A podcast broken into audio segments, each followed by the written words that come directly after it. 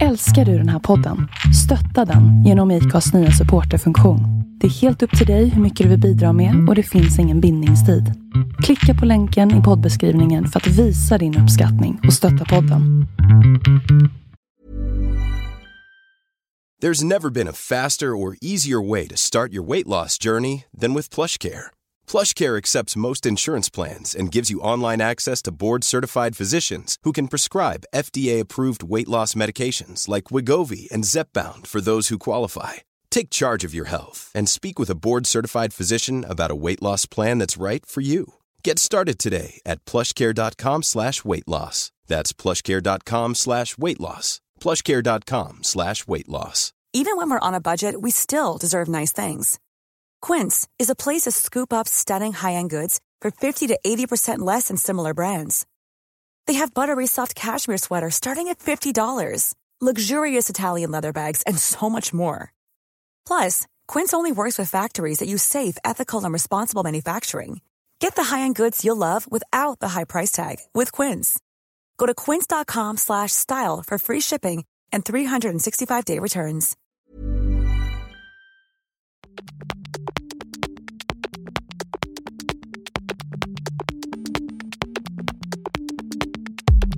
I slutet av september förra året så fick jag ett mail från en tjej som heter Gina Johansson. Gina bodde då i Australien men ville komma i kontakt med någon uppe i Alta i Nordnorge för ett stundande äventyr. Drygt ett år senare så kunde jag möta upp med Gina på festivalen California i Varberg.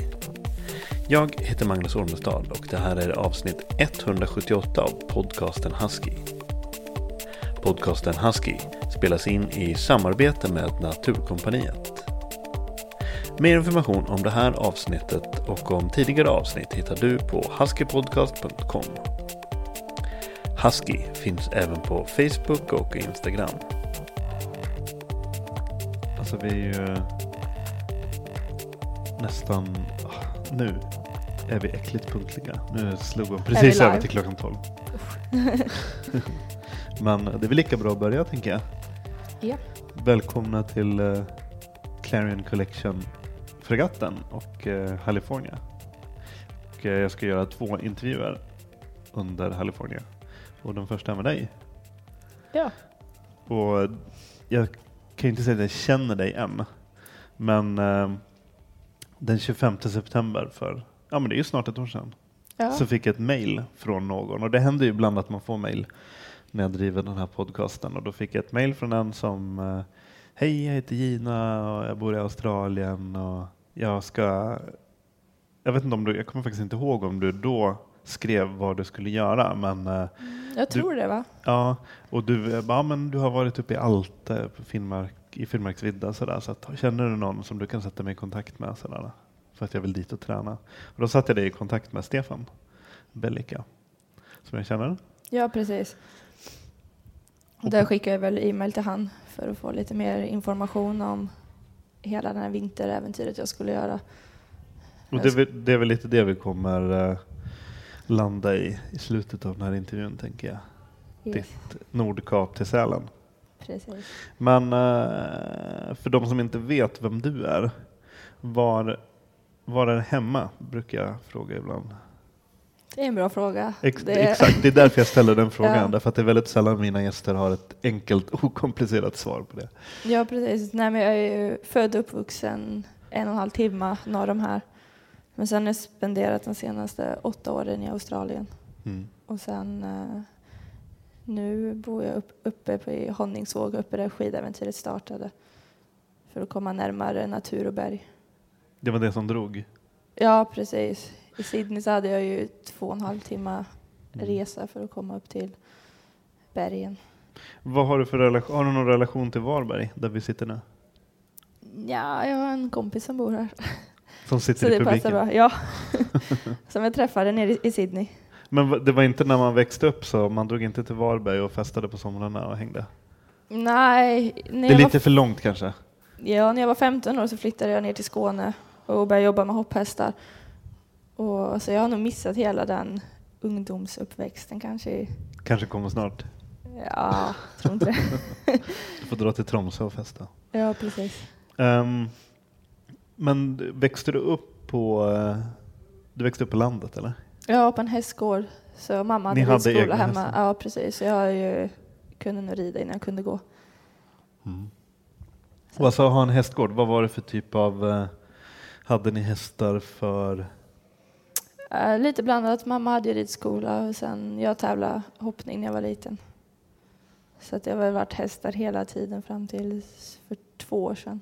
Hm. När jag upptäckte trailrunning och berg och natur. Ja, man kan ju springa själv också. Man behöver Precis, hästar. man behöver inte sitta på en häst. Mindre riskfyllt. Som jag förstått det så hästar har väl en tendens att ta ganska mycket tid. Ja, precis. Det är ju en, en livsstil och Ja. speciellt det jobbet jag hade i Sverige. Det var ju så, då jobbade jag hela tiden. Men, eh, och även under din barndom och uppväxt, du hade liksom inte, du höll inte på med andra sporter? Och Ingenting har ingenting. jag provat på. Klassisk hästtjej. Sprungit, sprungit lite faktiskt. Mm. Lite som barn, men inget annat. Det, men det är ju ganska fysiskt ansträngande då att rida. rida, och- ja. Och speciellt de åren i Australien jag red galopphästar. Det är, väldigt fysiskt ansträngande. Mm. Be- berätta om eh, det här med hästar. vad, är det med, vad är det med hästar? Oj, det vet jag inte. Det, är, det har ju liksom varit en självklarhet sedan jag var liten eftersom jag är uppvuxen med det. Men sen så har det nog från att det blev ett jobb på de sista åren i Australien. Där är det en så stor in, industri. Så där med att rida galopphästar och sånt det är så mycket fart och adrenalin och det, och det är så stort där nere. Det är fyra tv-kanaler som sänder galoppsport dygnet runt. Mm. Så att, eh, ja, det är spännande. En annan grej som jag brukar fråga de jag intervjuar det är ju så här, den eh, kopplingen man hade till natur som liten. Eh, men för dig är det liksom natur, det kan man egentligen byta ut mot ordet häst då. Det var det som var lite er... så, men vi var ute mycket. Jag kommer ihåg när man var liten, ute i skogen och red och bara red liksom och såg vart man hamnade. Och sånt. Sen är Term- vi uppvuxen i mitt på landet liksom med skog och natur runt också, så man har varit ute mycket i naturen och sen så mina föräldrar har fiskat mycket och Mm, ute och plockat svamp och sånt, så man har varit i naturen mycket. mm. Så det är något man saknar kanske sen när man bodde i, i Sydney i Ja, åtta jag år. Hade du, eh, var du en sån som drömde om äventyr när du var liten? Nej, det var bara hästar. Fast Det man kan, jag- Det ena behöver inte utesluta det andra tänker jag. Nej, det är liksom klart. såhär, valla nej. boskap och liksom såhär. nej, det var nog inte. Det var nog mer tävling och liksom. Jag jobbade i tre och ett halvt år i Skåne för en landslagsryttare och Mm. reste runt i Europa på tävlingar. Och sen var ansvarig för deras tävlingshästar. Och sen var väl, jag hoppade av skolan när jag var 15. Mm. Och det var ju för att jobba med galopphästar. Så när jag var 19 sen så åkte jag till Australien. Det, för det är en extrem målmedvetenhet, typ nästan besatthet skulle kanske Ja, det är nog lite så. Nej, men det är inte Ja. det är liksom så att du bara, när du var 15 så det är det här som gäller. Ja, men det var verkligen så. Jag kommer ihåg jag skrev ett brev när jag var, det var i våren i nian. Så jag skrev ett brev till Alexander Zetterman och Daniel. De är ju landslagsryttare i hoppning. Om jag kunde få komma en vecka till deras gård och se och lära lite. Så fick jag inget svar så jag skick, skickade ett e-mail först och sen så skrev jag ett brev. Så fick jag komma en På vecka. A3-papper. Så Ja, jättestort. men precis. Berätta om mig själv. Nej, men så. Fick jag, kom en vecka som sen blev två veckor och sen blev sommarjobb som sen blev tre och ett halvt år där. Så att, eh, nej, det var jättespännande. Alltså vad gör man? eh, Var det samma jobb du gjorde där som sen på Australien? Nej, det är helt olika. Så där, och helt olika sporter också. Där var hoppning. Mm. Och där tog jag ju hand om tävlingshästarna så vi reste ju runt till världscup och, Och det är alltid från alltså, och allt. Så det var mocka, mocka skit och tvätta till träna Ja, och ha hästarna och- färdiga liksom när du Mm. reste till Göteborg Horse Show och allt. Så det är klart de ryttarna som var din barnidol när du var liten som hela väggen var full av bilder på blev ju liksom din vardag helt plötsligt. Så det var ganska häftigt. Sen eh, Australien och galopphästarna då där red jag bara, så red i träning. Så det var, och där jobbade du kortare dagar. Då satt jag och red mellan sex till tio hästar om dagen. Och så är det en helt annan sport också. Det är mer industri och jag skulle säga att hoppsporten är mer en livsstil. Både positivt och negativt eller? Det här att det ja, blir en... man kan ju, ja. Jo, man kan se det lite på olika sätt. Men eh, just Australien, alltså jag som inte hästmänniska, jag hade ingen aning om att det var så enormt i Australien. Men det vet alla kanske som håller på med ridsport. Att det... Nej, inte ridsport så, men alla i Australien. Men där Mm. kan du gå ut på gatan liksom och du skulle säga vem Hugh Bowman är som är Australiens bästa jockey så är det ungefär som Mm. Zlatan i Sverige. Mm. Fast mindre Ja, och precis. liksom lätta, alltså till fysiken. Ja, En precis. jockey ska vara extremt små. Ja, de är små, de väger inte mycket. Ehm, men varför just Australien? Vad var det som, det var ju hästarna, men var det någonting annat? Jag tror jag som, hade som mål då var att jag ville jobba i, med galopphästar i olika länder, i de största länderna. Så det är väl Australien, England, Frankrike, Hongkong, Dubai, USA. Vad såg Så du? jag var i Frankrike första månaden innan jag åkte ner. Skrev Mm. ett brev till en svensk tränare att jag skulle till Australien så jag tänkte att jag kanske borde börja ställa om mig och rida lite galopphästar innan. Vad såg du för framtid? Då, Ja. Hade du ett, hur, då hade liksom, jag hade du en dröm mål? lite om hur, att bli tränare kanske. Mm. Sen. Men sen när jag kom till Australien så trivdes jag ju så himla bra där. Så då blev jag ju erbjuden eh, sponsorshipet av min tränare. Så då får jag ju stanna kvar i Australien. Men sen så ändrades väl lite målet om att jag skulle vilja bli tränare när jag var där. Det var tränare där är mer businessmän än hästmänniskor. Mm. Um, Vadå, det handlar mer om att säga, ja men den här hästen har potential, den här kan jag Ja, träna upp i precis. tre år, sen Och sälja för att si och lura på hästägare, liksom att köpa dyra hästar mer och sitta på ett kontor och sen har du en foreman som det heter som är ute i stallet och har koll på Mm. allting då. Men är det där någonting som, eh, jag vet inte om det här är, känsligt, men Ja. är det sånt som kan, eh, eh, för jag kan tänka mig i en sån industri, det var lite det jag var ute efter när jag frågade både positivt och negativt. Ja. Jag kan tänka mig i en sån industri så kanske hästarna går ifrån att vara någonting som man knyter sig an till väldigt mycket, liksom som man, Mm. eh, ja, det här är ju fantastiska djur och individer till att istället att det, det- jag kan ju tänka mig att det finns vissa, kanske inte alla, men det finns väldigt mycket cyniska personer som bara ser dem som skuttande dollartecken liksom. Och att de kanske driver dem till sjukdomar och skador och sen så bara, ah, nej men skjut den nu och sen så köper vi en ny för den här. Ja. Ja, Kan det vara så? fin- Det fin- visst, galoppsporten, det är många som har förutfattade meningar och så, men samtidigt så, det är ju en tuff sport, men elitidrott är ju inte heller hälsosamt. Nej. Så det är klart att hästar drar på sig mer skador än en häst som lunkar runt i skogen. Och sen med fart så kommer ju skadorna ganska allvarligt. Men samtidigt så behandlas ju hästar som kungar där Ja, liksom. kan det är ju, de har ju egen badpool och de får åka till stranden och bada. Och de tränas, ja de går ut på semester på grönbete och sånt. Ja. Men sen så visst man kan se det som galopphästar i Hongkong har det kanske inte lika bra som Nej. de i Sydney.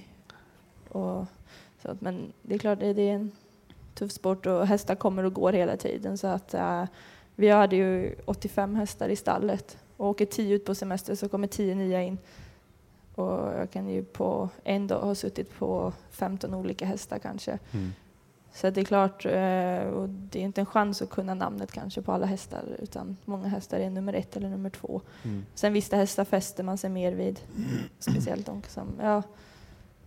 Men det är så, det är olyckor händer och hästar köps och säljs och sånt så att det, ja. Hur många aktiva år har en eh, häst? Mm. Det är väldigt varierande men uh, är de ett, en hingst som de kan använda till avel om den vinner par stora race så kan den sättas i avel redan som tre fyraåring. Mm. Och samma med ett sto, kanske fyra fem om den är väldigt framgångsrik. Men sen har det vissa ston som tävlar upp till sex sju också. Mm. Och en del hingstar. Sen vallackar kan tävla till längre. Sen många hästar går sönder innan också. Eller slits på. Men de börjar ju tidigt. De utvecklas tidigare än vanliga hästar. Mm.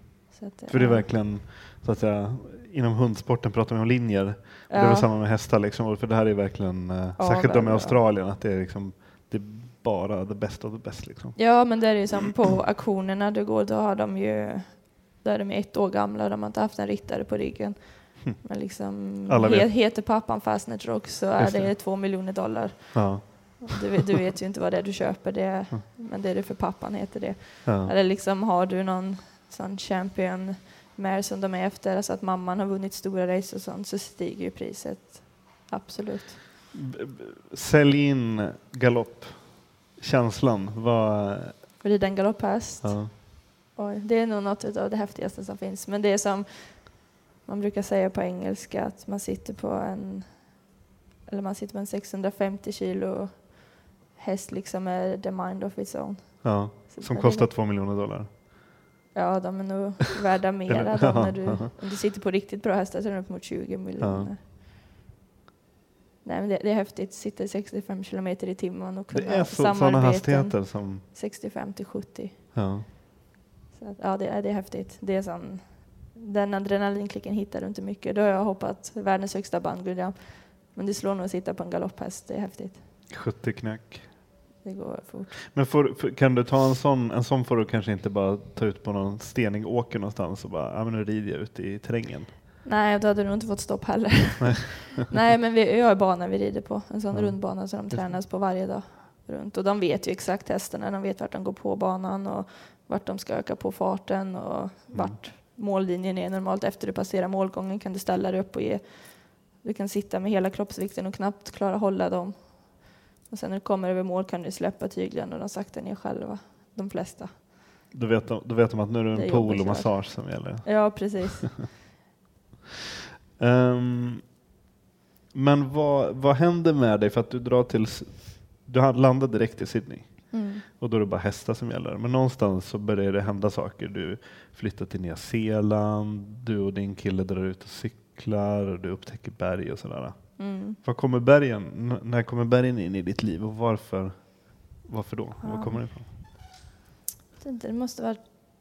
Jag började ju någonstans där träna thaiboxning och börja springa lite och typ sånt där. Och nu är vi i Sydney, tror jag, eller? Ja, precis. Och sen tror jag faktiskt att jag började lyssna på, jag vet inte, det är lite oklart, jag minns inte riktigt, men jag började lyssna på Rich Rolls podcast. Just ja. Och där blev jag så här, Behör om löpare som typ Dean Canasses och sen var det en kompis som berättade om Pet Farmer och man kunde springa 100 kilometer på Sydpolen och så tänkte jag det låter häftigt. så tänkte jag att jag skulle springa tänkte fan, att springa 100 kilometer på Sydpolen låter coolt. Och sen så började jag hörde jag om Pet Farmer som hade sprungit från Nordpolen till Sydpolen och liksom tänkte allt Han är australiensare. Och ja, han, precis, han bor i, i Sydney också. Ja. Nej, men så, och så blev det mer och mer löpning. Jag har alltid tyckt det varit kul att springa. Och sen när jag var uppe i Blue Mountains och liksom började vandra och springa och tyckte bara att det var helt fantastiskt att vara ute i naturen och springa. Sen gjorde jag några trail race i Sydney som gick väldigt bra. Mm. Men sen har det varit mycket skador av och på, mycket överbelastningsskador eller så har man skadat sig på jobbet.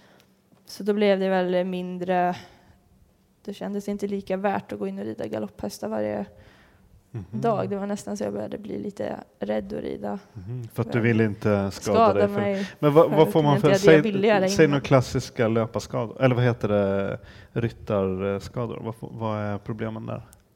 Det kan ju vara nästan vad som helst. Men Krossad där, skalle? ja, jag hade ju inom sex, var ju på sex månader så spräckte jag två ridhjälmar. Jäklar. Jag hade hjärnskakning och sen så hade jag nu, det var, det varit för två år sedan, så hade jag en häst som gick omkull och la sig på mig. Mm. Och det var så här, att ligga klämd under 650 kilo är, är ganska tungt. Ja, jag kan tänka mig det. Men då hade jag ju liksom, jag hade väl inga skador så efter. Jag red tre hästar efter och allt var bra. Men så skulle jag ut och springa. Jag fick jätteont i foten. Och måste ha fått en nervskada. Så jag hade sex veckor som när varje gång jag sprang gjorde jätteont. Eller jag kunde inte springa. Men i vanliga livet hade jag nog inte ens märkt av den skadan. Så att det är så här.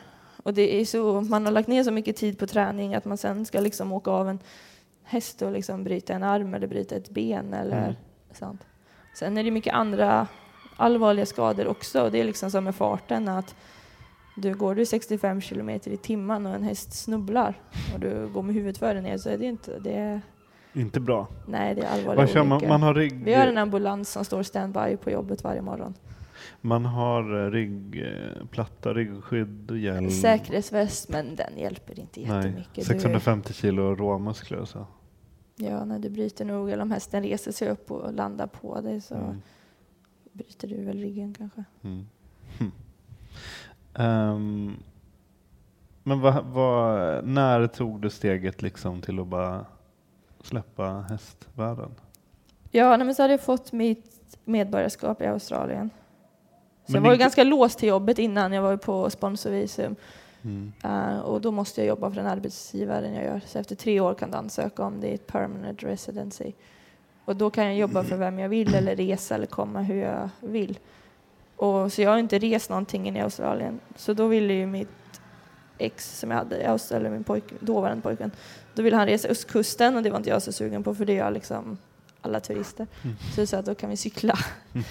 Så så kom väl cykelresan upp. Så då cyklade vi 270 mil längs kusten och stannade och gjorde lite sådana Fraser Island och med Whitsunday seglade och lite sånt.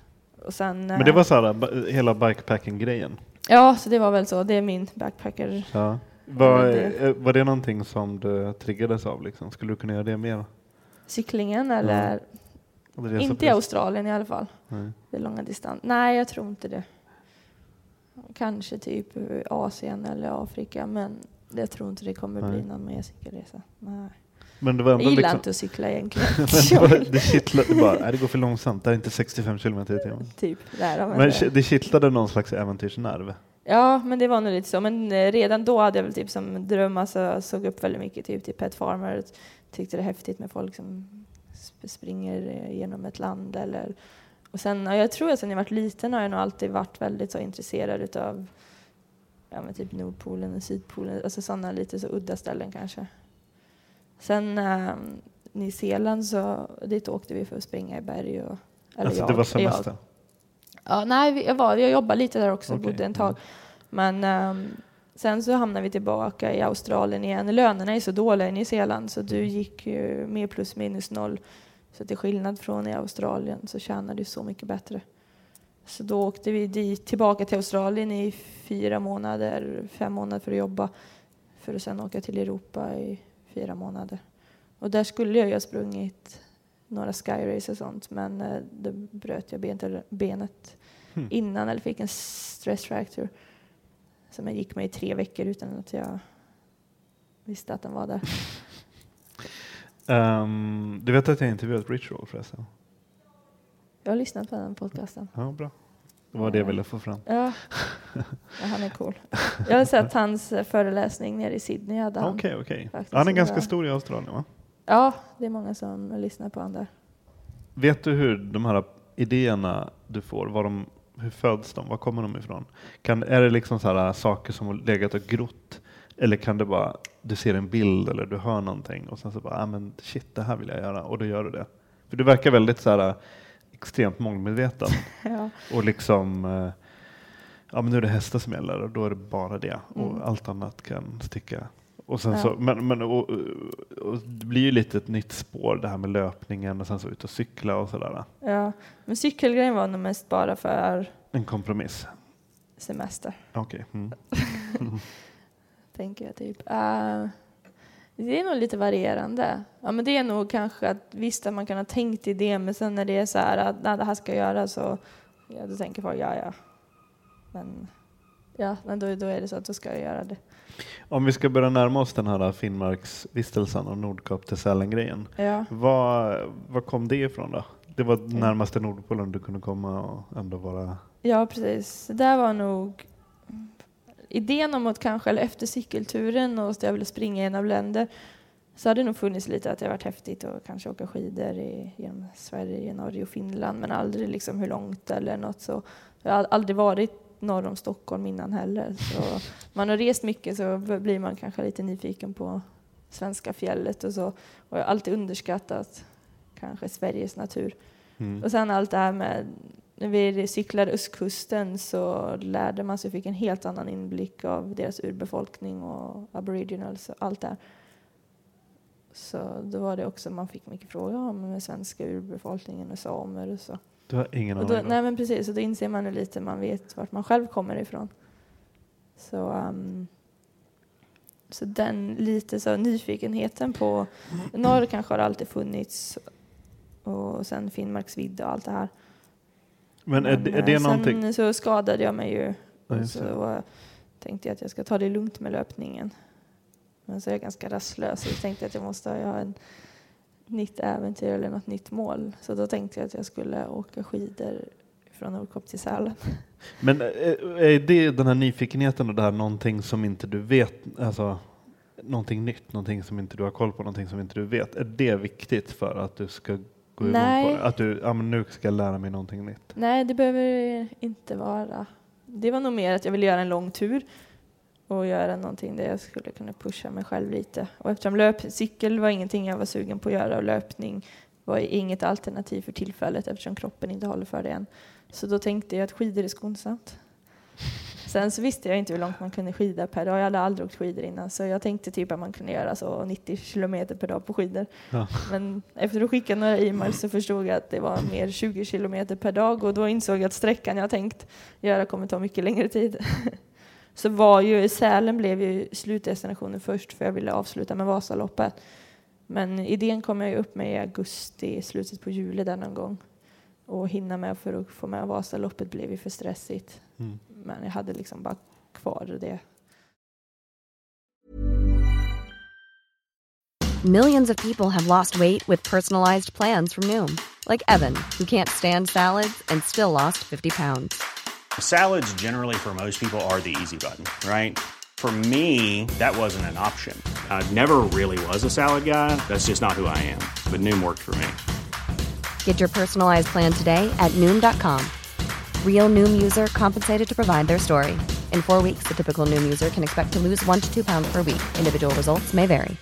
Quality sleep is essential. That's why the Sleep Number Smart Bed is designed for your ever evolving sleep needs. Need a bed that's firmer or softer on either side? Helps you sleep at a comfortable temperature? Sleep Number Smart Beds let you individualize your comfort so you sleep better together. JD Power ranks Sleep Number number 1 in customer satisfaction with mattresses purchased in-store. And now save 40% on the Sleep Number limited edition Smart Bed for a limited time. For JD Power 2023 award information, visit jdpower.com/awards. Only at Sleep Number stores or sleepnumber.com. Planning for your next trip? Elevate your travel style with Quince. Quince has all the jet setting essentials you'll want for your next getaway, like European linen, premium luggage options, buttery soft Italian leather bags, and so much more. And is all priced at 50 to 80% less than similar brands. Plus, Quince only works with factories that use safe and ethical manufacturing practices. Pack your bags with high-quality essentials you'll be wearing for vacations to come with Quince. Go to quince.com/pack for free shipping and 365-day returns. Men för det här, nu, där vi snackade lite om det precis innan inspelning, det här med att du faktiskt inte har åkt skidor. Nej, Eller du hade då inte gjort det. nej precis. Och Jag ändå- kan fortfarande inte åka skidor. jag kan gå på skidor. Gå på skidor. Men eh, kan du inte berätta, för du kom upp, du flög till, du kom till Alta, du träffade Stefan och Nina. Mm. Ja, precis. Och, ja, vi åkte inte mycket skidor där heller, men eh, då drog Nina med mig ut och vi skulle åka skidor i skidspåret där. Och då åkte ni på Skate. vanliga längd, längd, skateskidor då? Ja, fast jag hade Stefans turskidor. Och eh, jag kom ju knappt framåt liksom när det var plant. Nedförsbackarna kom jag ju framåt i alla fall. Liksom. Men det var så här, hon försökte lära mig att skata men det... Nej, det, det var helt hopplöst. Liksom. Jag fick till ett skate-tag och då låg jag raklångt. Och hur, hur många dagar är det då innan du ska skida ensam från Nordkap till Sälen? Fyra dagar. Fyra dagar. ja. Men, och hur, men hur tänk, tänker du då? Liksom här, äh, men det här är, jag lägger ner det här. Nej, men jag skulle inte skata. Jag tänkte jag ska Ja. ju typ gå på skidor med en pulka. Så tänkte jag, nej, Det här är lugnt. Men visst, hade någon sett mig då och jag sagt att jag skulle gå 200 mil på skidor så hade de nog ja, skakat på Men huvudet. ha, och hade du skaffat så utrustning och sånt? Hade du skaffat fjällpulka då eller? Jag använde akkapulka Okej, okej. och de flesta använder fjällpulkan men Mm. eh, jag tycker akkapulkan är mycket stabilare. Sen, eh, min pulka välte inte en enda gång. Nej. Trots att du lärde dig på fyra dagar. Ja, precis. Nej, men um, jag använde mig av akkapulka. Um, gjorde jag, hade, jag ägde inte en enda vinterpryl. Jag kom ju Det var första vintern på åtta år. Jag kom hem 4 januari. Sen påbörjade jag turen där mot slutet av februari. Den blev lite försenad på grund av en del utrustning som skulle komma och sånt. Så det var det bara att börja beställa utrustning och lära sig sätta upp tältet. Och, ja. Vad hade du folk omkring dig som försökte stoppa dig? Nej, men det var nog... Nej, inte så. När jag kom upp med idén så var det väl några som sa liksom, det kan du inte göra. Och så här. Sen är det väl många som ändå var lite supportiva som trodde att jag kanske inte skulle göra det. Liksom. Jag tror inte många trodde att jag skulle göra det förrän jag hade bokat flygbiljetten till Sverige i vart fall. Var det naturligt att du skulle göra det själv? Ja, det vill jag göra. Hade du någon själv. slags eh, vad kan man säga, symbolik eller inramning? Liksom, någon slags eh, varför du ville göra just detta? Liksom, varför? Varför vill jag göra det själv eller Ja, men turen? hela, ja, själv och liksom hela projektet och så. Det är nog lite innan vi åkte till Sverige i maj, så jag påbörjade turen i februari, så maj året innan. Då ville jag ju satsa mer på löpningen och, och kanske göra något äventyr och lite så här. Och då skrev jag ett e-mail till Pet, till Pet Farmer Mm. om vi kunde ses och prata om livet. Få lite inspiration hur han har byggt upp sitt och vart man ska börja och allt det här. Så då träffades vi och pratade lite så. Sen skulle jag ju till Europa och springa de här skyracen och det, men så skadade jag mig och ja. Så tänkte jag sen att, men då, och då kom idén med skidor upp, det tänkte jag att det ska jag kunna klara att göra till vintern. Men det var ju det var ju klart att det är en tidspress och många tyckte jag skulle göra det året efter och så, men jag kände att jag ville göra det nu liksom. Så det är nog lite så, det var en start på att jag ville göra något äventyr och en lång tur och Det var hard, tillräckligt hardcore. ja. Har du någon så. filosofi när du liksom ska lära dig någonting helt nytt som du gjorde där? Nej, men jag tänker typ att om alla andra kan, varför kan inte jag göra Mm. det? Det är en bra tanke. Eller så. För jag menar, och det är inte någon, det är ingen lek, alltså Finnmarksvidda vintertid. Nej, det, nej, är det är ju- klart. Så att, så, att folk, så att man verkligen vet. Kan du, Jag tror det lite- Kan du beskriva, säga någon fakta, kan du beskriva området och den årstiden och vintern och Ja. de förhållanden som råder? Men jag gick ju i, som längst gick jag i sex dagar utan att möta en enda människa. Och sen det är klart, det var ner minus 37 är- var ju min kallaste dag liksom. Men och det är klart, många tycker säkert att det är helt galet att man ens ger sig ut i den naturen och det extrema vädret liksom med så lite erfarenhet. Men jag tror, jag går mycket på magkänslan tänker jag att uh, Alltså visst, det känns som att man inte ska klara av det eller typ att jag är orolig att det här, det här kanske jag inte kommer klara. Då ska man inte göra det tänker jag. Men typ visst jag ändå känner liksom att nej men det kommer gå bra och jag har koll på grejerna liksom. Och att man liksom ser att en storm kommer in så folk säger ja men har du satt upp tältet i storm? Och jag har bara satt upp mitt tält tre gånger. I, typ i lägenheten? Ja, typ. Nej, faktiskt ut, utomhus. Eh, Mm. Två gånger innan. Jag sov tre nätter i det. Men det är så här... Jag, jag tror så länge man tänker liksom tre gånger innan man gör någonting och att man inte liksom får panik i en situation. Och sen... Ja, nej men det tror jag liksom är, är viktigt. Alltså man ska ju inte typ kasta sig ut i något sånt om man absolut inte tror att man kan klara av det. Så man måste kunna tänka, alltså kunna vara lite provisorisk när man är där ute om något går sönder och, och lite så här. Var lite så lösningsorienterad. Ja, men lite så kanske. Självständig på något Men- vis. Jag vet inte. Jag tänker så här med självförtroende och självkänsla så tänker jag mig att om man är van att, om du liksom har jobbat i flera år, jobbat med 650 kilos liksom racehorses så kan man tänka att du, du bygger upp ganska mycket ja, men ett självförtroende. Att du, det, är ingen, Mm. det är inte så att du kommer ifrån en kontorsmiljö och ger det direkt Nej, utslag, utan- precis. Nej, men jag tror det. Och sen så tror jag att det är väldigt viktigt också att förstå liksom the power of nature. Alltså, Ja. Liksom, Inte, att inte underskatta Ja, men precis. Att man Mm. inte underskattar naturen. Det är kanske många som ger sig ut och tänker ja men det här klarar jag hur lätt Mm. som helst. Man måste ju tro att man kan klara det. Men visst man underskattar alltså, naturen och liksom dess kraft, det är ju då som grejer går snett också. Att man måste liksom tänka tre gånger och Ja, ta det säkra ödmjuk, för det. liksom. Ja men precis. Mm. Lika mycket som man måste tro att man kan klara av det också. För hvis man tvivlar på att man kan klara av det, då kommer man inte klara av det. Det är ungefär som du gör en kullerbytta. Mm. Och visst du inte tror att du kommer göra det, då kommer du komma halvvägs och datta till sidan. Det är som Så Yoda säger, don't think you can, know you can. Ja, precis. Um, vad, vad var det största hindret? Liksom, vad, var, vad såg du som den eh, största utmaningen f- för inför turen som du bara, ah, men det här är väldigt viktigt att jag lär mig?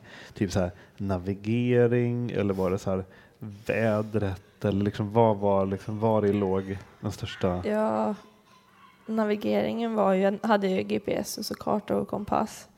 Det hade jag kanske behövt och egentligen lärt mig lite bättre för det var något som jag inte gick igenom så mycket. Jag satt kvällen innan och tittade hur kompassen funkar och googlade på det. Norr dit? Dit och löste det. Men ehm, ja, det gick bra. Jag har ju navigerat själv över vidda. Men det var så här, jag sa inte till så många innan jag hade korsat viddan att jag aldrig hade navigerat innan. För det var lite så. mm.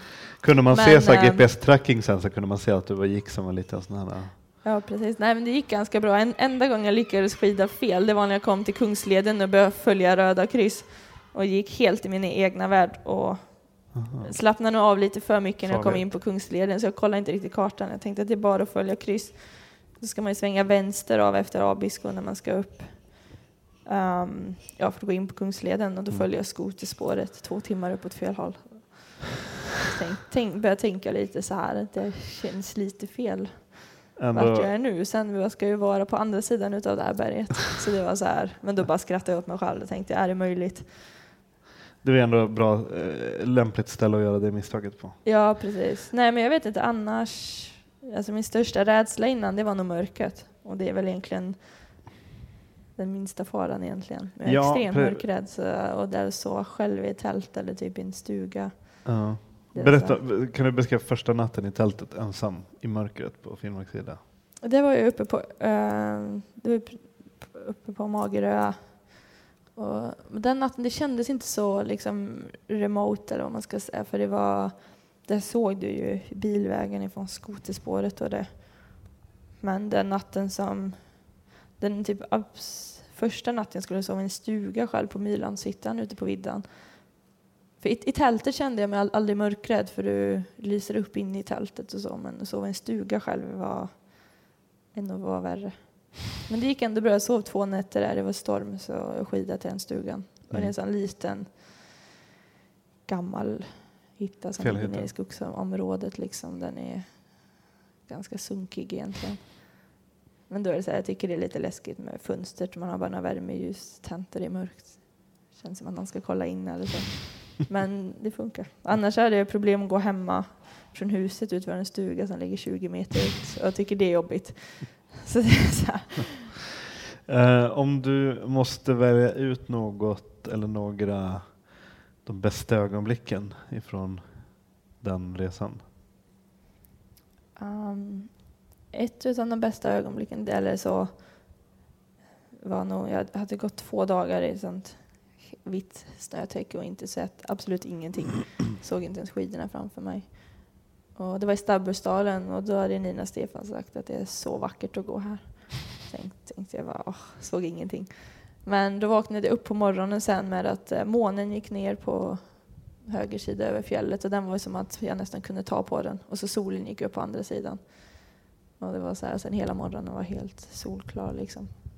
Det var en sån här naturupplevelse som jag önskade att fler människor får uppleva. Och så är man ju mitt ute i ingenstans. Har inte sett människor på då fem dagar. Eller sex dagar. Så det var, ja, det var så mäktigt. Eller så. Ehm, vad var det jag tänkte? Ja, strunt samma. Hade du några så här, dina motigaste, svåraste ögonblicken? Um, och det var nog när det slutet av turen när det började smälta, började bli, va, gick, blev varmt så fort. Så liksom, jag kommer ihåg att det visade sådana nedförsbackar som var för brant för att skida nerför. Men när jag tog av mig skidorna och gick ner så sjönk jag ner till midjan och liksom fastnade så hade jag en pulka på 65 kilo som tryckte på bak. Så lyckades jag få upp foten så åkte jag rätt ner till midjan igen och liksom bara satt fast hela backen ner liksom. Det var så här, ja det var hemskt. Men vad, för då kommer vi in på det här din, eh, vad jag brukar kalla för reaktorn. Liksom. Hur, hur, din, hur din reaktor ser ut, alltså det som motorn i dig, som Mm. eh, den mentala motorn som driver dig framåt. Hur, hur ser den ut? Liksom? Vad, vad, är den, Ja, vad men, byggs den av? Ja, du menar liksom i sådana situationer när det går exakt. Det var så konstigt för under hela turen så hade jag, mitt kök gick ju sönder också. Så jag fick ju varken mat eller vatten den kvällen. Eh, så det var så här, men jag vet inte, jag blev aldrig upprörd en enda gång under turen. Så jag typ var väldigt så positiv hela tiden och förvånade mig själv varje gång typ hur positiv jag var i typ sådana jobbiga situationer. Och det är så lätt, typ som du har skidat fel två timmar åt fel håll och så blir man arg och irriterad. Men det är liksom gjort och det hjälper ju inte att bli arg och sur över att du har skidat två timmar fel. Utan då får man ju bara vända. Men är det ett personlighetsdrag hos dig eller var det under den turen som du lyckades hamna i det state of mind? Nej, jag tror jag kom in i det under turen, inte Mm. in, innan. Då var Men jag nog lite har- mer så... Har du påverkats av turen så att du mer lever så nu? Ja, men lite. Jag har definitivt förändrats som människa och jag kan typ märka själv typ nu om jag skulle bli stressad och sånt så tänker jag att nej, det hjälper inte eller typ jag kommer tillbaka så att Det är i alla fall gjort, inte- liksom. Ja, men precis. Så det är verkligen någonting som man förändrar. Ja. Ehm, Och sen andra saker, det är mycket man tänker på. Alltså livet är ganska enkelt när man går på tur. Och man tänker mycket så här vad som är lyx är liksom att få rena kläder och ta en dusch eller tända en lampa. Eller starta kranen och fylla glas med vatten. mm. Vakna i en varm säng. Men blir du en uh, expeditionsjunkie nu? Alltså när du avslutar, känner du att du, kom, du vill tillbaks till den där känslan? Mm, både ja och nej. Precis då tänkte jag att jag ska inte göra någon vintertur på ett tag i alla fall. Så tror jag det gick typ en vecka så tänkte jag Mallorca Arctic Ultra låter spännande. Så vi får se. Ja. Så nästa år på sommaren ska jag i alla fall vandra Norge på langs. Norge på längs? Men det ska vara inte sätta några rekord eller Nej. försöka röra sig fort fram. Men sen- Kosetur? Ja, precis. Och sen året efter skulle jag vilja springa och sätta norskt rekord. På Norge på, eller rekord överhuvudtaget. Tänkte jag. Får vi se. Sen är jag lite jag är sugen på att göra det här Jåken Arctic Ultra.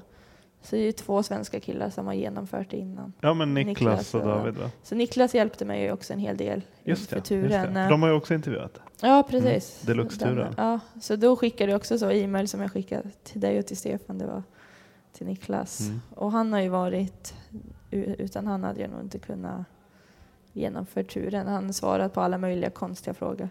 Han måste nog bara tänkt, åh herregud. Så- Sympatisk Ja, men dalkarl. precis. Så vi har ju e-mailat fram och tillbaka sen i augusti. Och så träffade han ju innan jag påbörjade turen. För jag var uppe i en snabbis då i, eh, nej, i mm, Östersund. Just det. Du har din hemsida så har du, skriver du Escape the Ordinary. Mm. Vad är, vad är det vanliga som du vill fly ifrån? Men det är väl det här att man ska ha ett inrutat liv och jobba från fyra till fem och liksom köra en fin bil och ska ha så mycket och liksom det här. Att livet är så mycket mer än det. Man blir inte lyckligare utav att ha massa saker hela tiden. Men det, är det, det är så du vill ja, inspirera lite. folk? Ja, men precis. Alltså följ att man ska live the dream, liksom. Att man faktiskt kan göra det man vill göra utav livet. Det är ju som när jag var i Sydney så drömde jag om att bo i Europa och springa i berg eller närmare berg. Och det är ju inte mer än att bara flytta dit och göra det Mm. egentligen. Eller när jag var i Sverige så drömde jag om att rida galopphästar i Australien. Och så gjorde du det? Det är ju bara att boka ett flyg och skaffa ett jobb och göra det. Sluta ungefär. dröm, ut och gör det. Ja, nej men så lite, lite så. Det är många människor som inte vågar liksom. Och det kan ju inte bli mer än att man misslyckas och får försöka igen. Som pappa sa när jag åkte till Australien och skulle rida galopphästar så sa han att du har ju knappt ridit en galopphäst innan. Och då sa jag ju, men visst jag inte kan rida dem så får jag väl ta hand om dem för det vet jag att jag kan göra. Mm. Sen tog det sex månader så satt jag och red snabbjobb på några utav världens bästa galopphästar. Så det är så, ja, Du är ostoppbar. nej det vet jag inte. Men man må försöka i alla fall. Men vad, vad siktar du nu då? Långsiktiga mål och drömmar? Nu är, jag har nog inga så, som är jättelångsiktiga men det är nog, jag vill göra Jokern Arctic Ultra i februari. Så allt beror på att försöka få in kanske en sponsor som kan supporta lite en Mm. del utav det. Och sen om två år att jag vill springa Norge på syd till Nordnorge. Så han som har rekordet nu har sprungit på 42 dagar. Jag skulle vilja springa på 40. Genom natur, han sprang på väg. Vad heter det? Yukon Arctic Ultra, det, är det du kan göra på olika sätt va? Ja, precis. Och då tänker du göra det på skidor eller till fots? Nej, jag tänker till fots, för de flesta gör det till fots. Så Mm. bara typ vart så en eller två personer varje år som gör det på skidor. Mm. Så det känns som du är lite mer i racet när du kanske gör det till fots. Så att, och då skulle jag vilja pusha mig själv lite. Eller, ja. Det var eh, gjort liksom. Ja, precis. Eh, jag missade en fråga här. Hur du hanterar, apropå det här med mörkrädsla och så. Alltså hur, hur hanterar du rädsla? För det måste ju vara situationer, inte bara mörkret utan med annat. Särskilt under den där turen där du liksom, ja, men, oops, det här var kanske inte så bra, det här var lite otäckt. Liksom, Jag vet inte, jag hade... Nej, jag, jag hade nog inget så i, som på något vis skrämde mig så. Det är ju, är ju mörkret, men när man var där och då så gick alltså allting gick förvånansvärt bra på turen, att det var liksom ingen fara. Då är jag mer rädsla att sitta så här och prata inför folk. Men det är också så här, man måste ju, jag vet inte, jag tänker att det är bara att göra. Det var, för det var lite det jag Ja. tänkte komma till också. För att Ja. eh, nu har vi, eh, ska vi runda av. För att du, Mm. om ett tag så ska du utmana dig själv med nästa rädsla och prata inför folk. Så du ska hålla en liten föreläsning här på California. Precis. Eh, hur känns det? Nervöst. Och nu har du gått igenom allting. så- Ja, men precis. Nej, men det kommer nog gå bra. Jag tänker det är bara att, att köra. Har du någonting du vill avrunda med? Visdom på vä- vägen?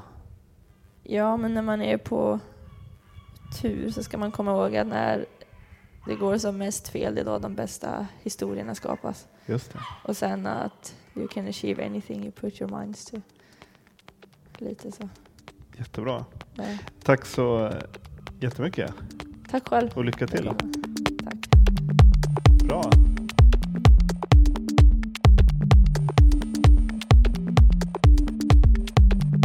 Podcasten Husky finns även på Instagram och på Facebook.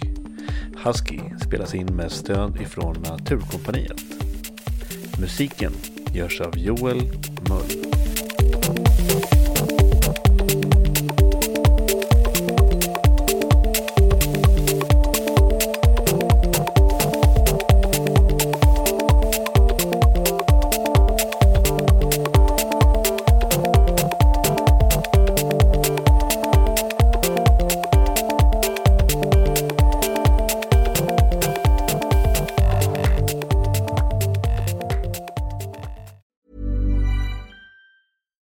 When we're on a budget, we still deserve nice things. Quince is a place to scoop up stunning high-end goods for 50 to 80% less than similar brands. They have buttery soft cashmere sweaters starting at $50, luxurious Italian leather bags, and so much more. Plus, Quince only works with factories that use safe, ethical, and responsible manufacturing. Get the high-end goods you'll love without the high price tag with Quince. Go to quince.com slash style for free shipping and 365-day returns. Imagine the softest sheets you've ever felt. Now imagine them getting even softer over time. That's what you'll feel with Bowl and Branch's organic cotton sheets. In a recent customer survey, 96% replied that Bowl and Branch sheets get softer with every wash. Start getting your best night's sleep in these sheets that get softer and softer for years to come. Try their sheets with a 30-night guarantee. Plus, get 15% off your first order at bowlandbranch.com. Code BUTTERY. Exclusions apply. See site for details.